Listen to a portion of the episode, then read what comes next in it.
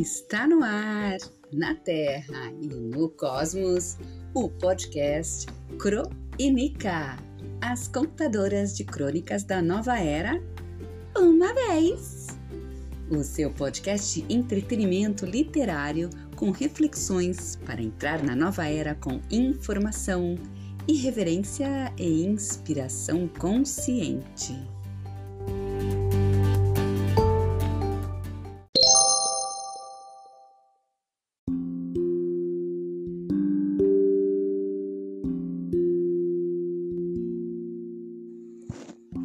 Senhor é pastor e jacas não faltarão. Não é todo dia que aparece encestada na fruteira de casa uma espécime de sabor, digamos, tipo tutti-frutti tropical. A jaca. Ao menos é o que me parece quando raramente tento desencarnar alguns de seus gomos após a dissecação de algum exemplar. Se alguém já o fez, entende o termo ao qual me refiro. O pior da operação é aquela polpa de aspecto rançosa que nem lambendo todos os dedos a coisa se desfaz. Dizem que óleo diesel é excelente para a limpeza da gosma. Que dedos de mãos toparão tal sacrilégio epidérmico? Incrível a alegria das pessoas ao encontrar uma fruta de tamanho que concorre junto à rival peso pesado, melancia, e rodeá-la como se fosse bebê recém-nascido caído dos céus.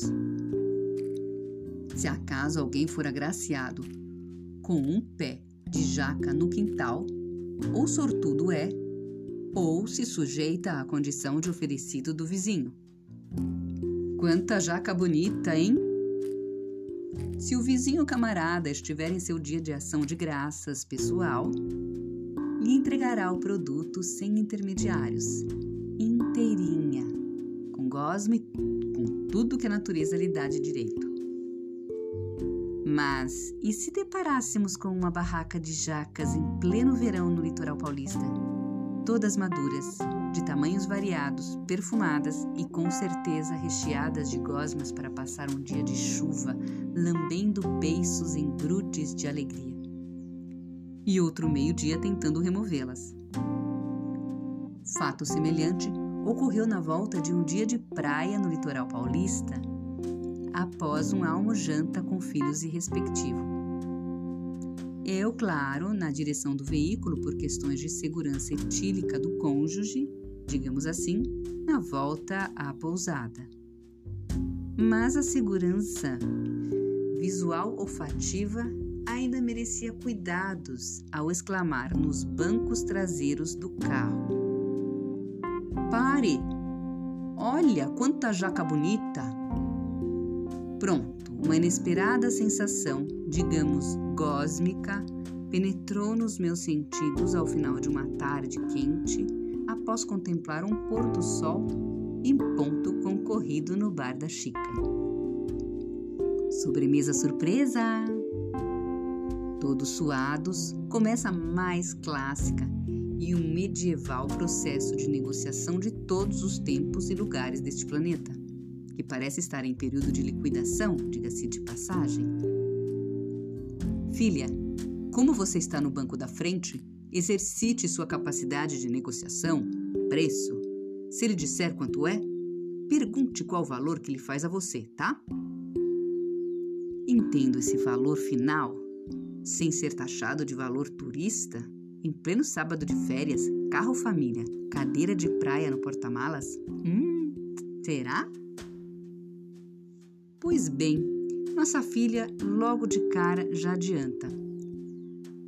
Ah, vou perguntar só preço, pai. O resto não. Carro encostado, vendedor de pé em prontidão de atendimento, com a mão na massa, entende-se na casca da jaca. Meu marido, de dentro do abafado veículo e sentado no banco de trás, começa a esgueirar seu pescoço como uma tartaruga na tentativa de alcançar o alface oferecido, solta a famosa com tom de essa eu ganho. Quanto é, colega? É 20 conto, na madura. 20? Não dá para fazer por 15, não? Vixe, eu já estou fazendo por menos que o valor combinado. Se o chefe souber, e essa vem de longe, sabe? E a negociação parte para argumentos mais sérios do tipo: Mas está cheio de jacas por aí essa época? Ah, não, dessa não. Para pegar são pelo menos 20 quilômetros de carro pelo sertão da serra. O pastor que traz do sítio dele. Pastor? Sim, ele ouviu pastor. Um pastor de igreja vendendo jacas? Sem barganha, desconto inteira e no preço justo. Será que o ofício religioso não compensa mais? O valor do dízimo congelou e os não tão fiéis assim dizimaram seus votos nas das santas missas? Qual o problema dos pastores em compartilhar suas jacas de sítio em escampos à beira da praia? Nada contra, mas o fato é que não se compartilham e nem partilham mais. Se a Santa Ceia fosse em uma região tropical como a nossa, jacas seriam suficientes para o simbólico ato do compartilhamento no milagre da multiplicação aos milhares por aqui. Que pão nada! Jacas! Mas quem disse que jaca é para doar? É para doer, se não na cabeça de quem passar por baixo de um pé e for alvo de uma escolha aleatória da natureza em enviar de presente uma madura a você? Ou no bolso se encontrar um atravessador de barraca? Quem mandou não plantarmos um pé quando compramos o sítio? Pensou meu parceiro de compartilhamento de vida sem ônus. Na verdade, é que o pecado está na barganha nem mais, nem menos. Levai-se mesmo, pai. E lá se foi vintão e levamos a jaca para casa. Só por Deus mesmo e pelo pastor.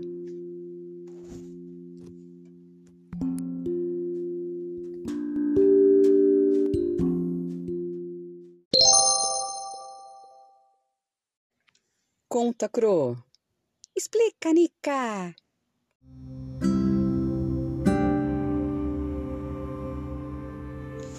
Uau, hein, Nica? Que experiência saborosa é essa? Mas gosmica nunca ouvi falar. Cro, nem todo mundo curte comer jaca. É aquela fruta que parece uma massa de chiclete. Mas isso é para mim. Tem gente que come numa boa. É, não faz muito parte da minha feira semanal também.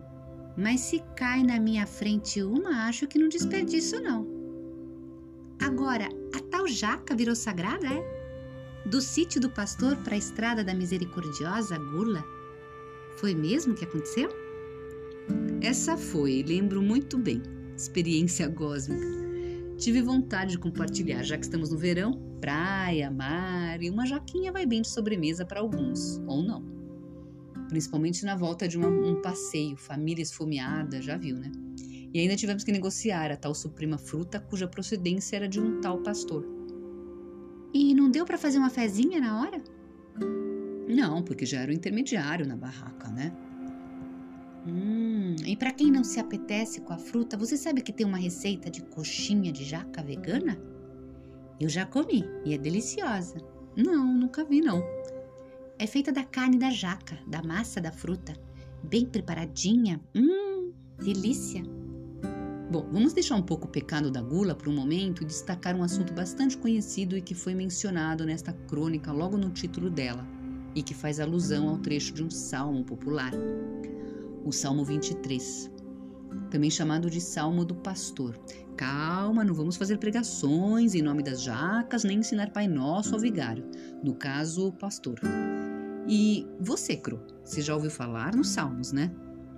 Salmo.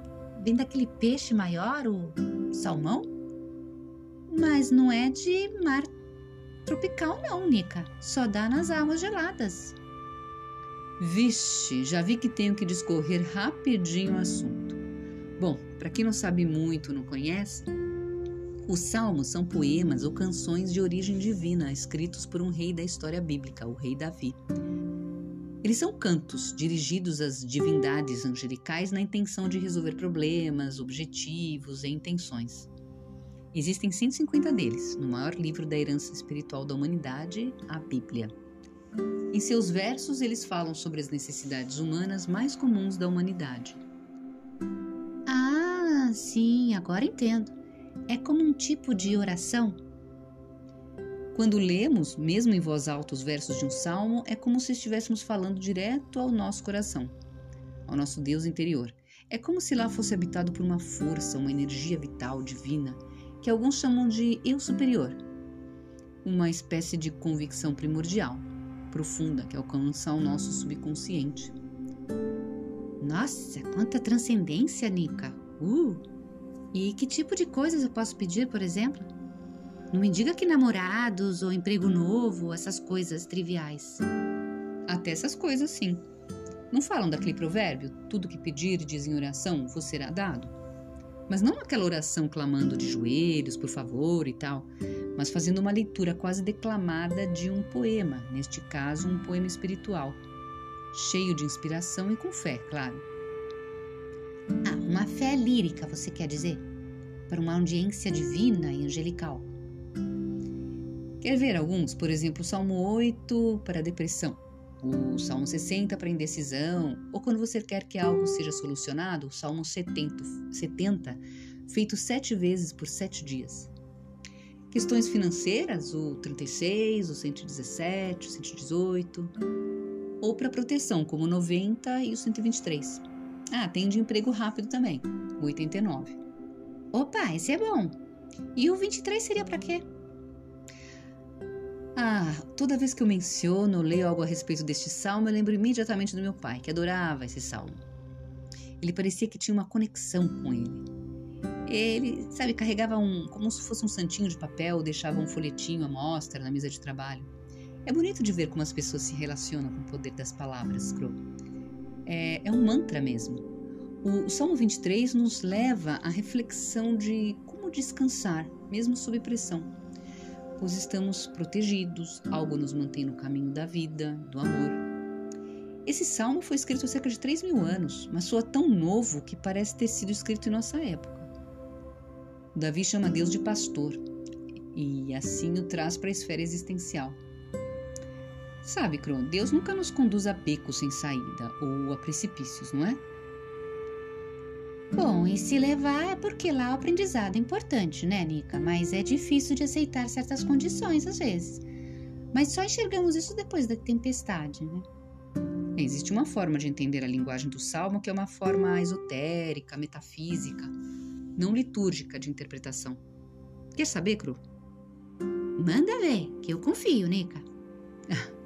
Esse salmo é bem conhecido em todo o mundo pela sua beleza a partir da paz, do equilíbrio naqueles que acreditam na totalidade com o infinito, com algo maior. Mas não é um infinito distante, lá fora, na imensidão do cosmos. Está bem dentro de nós. Está em nós e está ligado em tudo e todos. Lá no início de O, Senhor é meu pastor, esse salmo, a palavra Senhor é o próprio Deus, o próprio Espírito que habita em nós. Ou, se preferir, a inteligência superior que tudo sabe, a mente infinita. O pastor é o homem espiritualmente iluminado e que sabe que essa inteligência infinita cuida das suas ovelhas. E você vai perguntar: e as ovelhas? Qual o significado? Aquecer nossa alma? Proteger do frio da solidão, da tristeza? Elas representam os nossos pensamentos, os ideais construtivos que essa força infinita garante quando nos mantemos firmes e convictos nas nossas crenças, pela fé, dentro da ordem divina. Se eu dou uma escorregada num pensamento, numa crença não tão positiva assim. Ah, tipo a ovelha pular cerca, você quer dizer, Nica? É, por aí. Quando um pensamento se torna repetitivo ou soa como verdade interior, eu declaro que estou dando força para algo que não me favorece. Mas como não sabemos da consequência, vivemos no automático. A vida segue e muitas vezes não entendemos porque as coisas ficam difíceis e a resposta está, está em nosso próprio interior. na maneira como concebemos um pensamento em uma dada situação. Se sua mente é próspera em pensamentos ou se você se posiciona, vamos dizer assim, de um outro ponto de vista em relação a algo, o sentimento muda e tudo muda no ambiente ao nosso redor também. Mas vamos explorar esses assuntos em outros episódios. Posso dizer a próxima? O próximo trecho aqui, ele me faz descansar em pastos verdejantes. Bom, essa é fácil. O famoso de boiar após almoço na grama do jardim e não pensar em nada. Serve? Mais ou menos, maninha. Pasto verdejante é no sentido de viver um estado de abundância, onde tudo já nos foi entregue, onde nossas necessidades já foram atendidas, mesmo antes de pedir. Peraí, como já é real antes mesmo de pensar no desejo? O potencial infinito já existe, mas nós não ativamos, pois não sabemos quão criativos somos para que isso concretize. Esse trecho aqui, por exemplo, conduz-me junto às águas tranquilas. É um lugar de mente calma, psicologicamente definido, sem burburinhos atormentando, aquela mente falante sem muito propósito, preocupada, cheia de trique-trique. Mente tranquila é aquela mente sintonizada com esse estado infinito de silêncio e ao mesmo tempo onde tudo reina em abundância. Mas precisamos nos atentar para a qualidade do pensamento. Precisamos alcançar um estado de relaxamento, porque quando a mente está calma, os pensamentos que vão sendo registrados em nosso subconsciente tomam forma. Essa é a mente que realiza na tranquilidade. Ah, então é mais ou menos como meditar. Ficamos em estado de calma, de silêncio, e é nessa hora que podemos gerar realidades através do nosso pensar? Isso! No conceito moderno de nova era, programar a mente, visualizar um cenário almejado, mas pela convicção profunda e sentir como se já estivesse materializado. A linguagem dos Salmos está aberta para que deciframos a verdade contida em sua mensagem, seja qual for a interpretação. À medida que desenvolvemos uma maior consciência de quem somos e como funcionamos, como agentes de criação da realidade, essa interpretação pode ser aprimorada, clarificada, entende? E eu estou vendo aqui um outro trecho Ainda que eu ande pelo vale sombrio da morte, não temerei mal nenhum, porque Ele está comigo. Ai, nossa, e se eu não sentir que, que tem ninguém comigo? O que, que eu faço? Ai, Cro, você acha que estamos mesmo sozinhos? É, acho. Pelados e largados no universo. Somos um pozinho, Nica, perto da imensidão do cosmos, não acha, não? pozinhos com uma força e poder de criação infinitos de mover montanhas. Só no tamanho podemos parecer pequenos, mas há uma imensidão inteligente que nem nós damos conta. Mas voltando ao trecho do vale, olha, mesmo que haja problemas, a vida e o poder divino que a gerou quer sempre seguir adiante, criar mais condições para que ela flua progressivamente. Eu penso mais como uma oportunidade de transformação, aquilo que chamamos de perda, é, problemas, obstáculos, enfim. E eu tô vendo aqui um trecho que fala de inimigos. Ai, pronto, lá vem batalha. Ah, o preparo uma mesa para mim na presença de meus inimigos.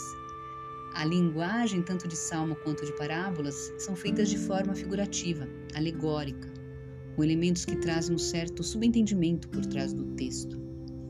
Inimigos aqui, Cro, fala daqueles estímulos negativos, como pensamentos e sentimentos antagônicos à vida, como estados de raiva, baixa estima, vingança, desânimos frequentes. É, o salmo não parece ser muito direto, não. Então, esse salmo 23 pode ser um texto bonito, uma leitura inspiradora, tanto quanto um código de conduta humana. Por aí? Boa, Cro. Você sabe que existem aplicativos de salmos? Jura? Fala aí para começar a baixar algum. Tô precisando. Eu vi o Orando e o aplicativo Salmos. Não precisa ser de uma religião para acompanhar ou pesquisar, mas para quem não tem Bíblia ou livro de Salmo é uma boa. Acho que eu tenho um pastor perto de mim e não sabia. Quê? Como assim? Meu cachorro, Nica. Ah, tá, pastor alemão. Não, ele é desses peludos que corre na frente do meu carro toda vez que eu saio de casa, até o portão distante. Vai me acompanhando e latindo, acompanhando e latindo. O pessoal diz que ele é da raça que pastoreia vacas, ovelhas. Ai, pronto, achei meu pastorzinho e nada me faltará agora. Estou feliz. Graças às suas jacas do pastor, Nica. Cro, só você mesmo, amiga. Bom, enquanto não deciframos outros salmos, vamos nos aventurar a preparar uma receitinha com jaca para o final de semana? Bora, Nica, que eu tô com fome.